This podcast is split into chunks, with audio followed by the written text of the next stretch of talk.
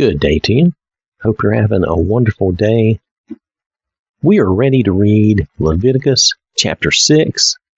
Last time we read chapter 5. Chapter 5 covered trespass offerings, you know, offerings to uh, get forgiveness for uh, sins that were primarily made in error or mistake, not knowingly committed, right?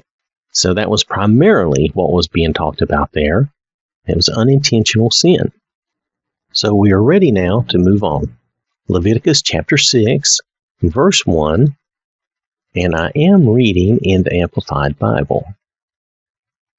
Then the Lord spoke to Moses, saying, When anyone sins and acts unfaithfully against the Lord by deceiving his neighbor, his companion, or associate, in regard to a deposit or a security entrusted to him, or through robbery, or if he has extorted from his neighbor, or has found what was lost and lied about it and sworn falsely, so that he sins in regard to any one of the things a man may do, then if he has sinned and is guilty, he shall restore what he took by robbery, or by what he got by extortion, or the deposit which was entrusted to him, or the lost thing which he found, or anything about which he has sworn falsely.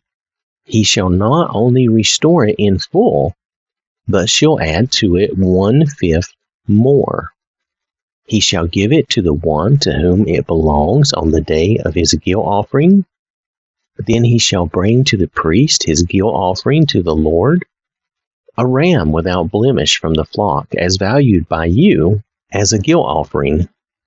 The priest shall make atonement for him before the Lord, and he will be forgiven for any one of the things which he may have done to incur guilt.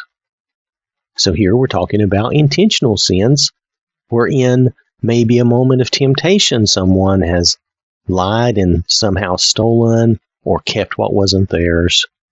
Then the Lord spoke to Moses, saying, Command Aaron and his sons, saying, This is the law of the burnt offering the burnt offering shall remain on the hearth, that is, on the altar, all night until morning, and the fire is to be kept burning on the altar. The priest is to put on his linen robe with his linen undergarments next to his body. Then he shall take up the ashes of the burnt offering which the fire has consumed on the altar, and put them beside the altar. Then he shall take off his garments and put on something else, and take the ashes outside the camp to a ceremonially clean place. The fire on the altar shall be kept burning, it shall not be allowed to go out. The priest shall burn wood on it every morning, and he shall arrange the burnt offering on it, and offer the fat portions of the peace offerings up in smoke on it. The fire shall be burning continually on the altar, it shall not be allowed to go out. Now, this is the law of the grain offering. The sons of Aaron shall present it before the Lord in front of the altar.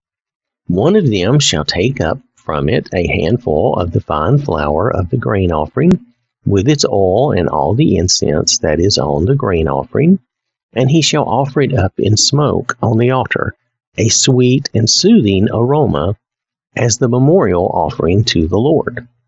What is left of it, Aaron and his sons are to eat.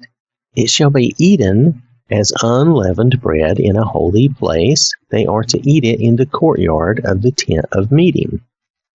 It shall not be baked with leaven, which represents corruption or sin, as we know. I have given it as their share of my offerings by fire. It is most holy, like the sin offering and the guilt offering.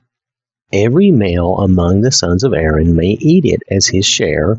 It is a permanent ordinance throughout your generations from offerings by fire to the Lord. Whatever touches them will become consecrated, ceremonially clean. Then the Lord spoke to Moses, saying, This is the offering which Aaron and his sons are to present to the Lord on the day when he is anointed. The tenth of an ephah of fine flour as a regular grain offering, half of it in the morning and half of it in the evening, Now, again, an ephah is about a bushel of fine flour, and they're saying a tenth of that. So that's a tenth of a bushel, if that gives you a better representation of how much we're talking about. It shall be prepared with oil on a griddle. When it is well stirred, you shall bring it. You shall present the grain offering in baked pieces as a sweet and soothing aroma to the Lord. The priest from among the sons of Aaron, who is anointed in his place, shall offer it. By a permanent statute, it shall be entirely offered up in smoke to the Lord. So every grain offering of the priest shall be burned entirely, it shall not be eaten. Then the Lord spoke to Moses, saying, Speak to Aaron and his sons, saying, This is the law of the sin offering. The sin offering shall be killed before the Lord in the same place where the burnt offering is killed. It is most holy. The priest who offers it for sin shall eat it. It shall be eaten in a holy place in the courtyard of the tent of meeting. Whatever touches its meat will become consecrated, ceremonially clean. When any of its blood splashes on a garment, you shall wash what was splashed on in a holy place. Also, the earthenware vessel in which it was boiled shall be broken. And if it was boiled in a bronze vessel, then that vessel shall be scoured and rinsed in water. Every male among the priests may eat this offering, it is most holy. But no sin offering from which any of the blood is brought into the tent of meeting to make atonement in the holy place shall be eaten. It shall be completely burned in the fire. So that is the end of Leviticus chapter 6. So I want to thank you for listening. I hope you have a wonderful day. May God bless you and keep you safe. And remember, God loves you.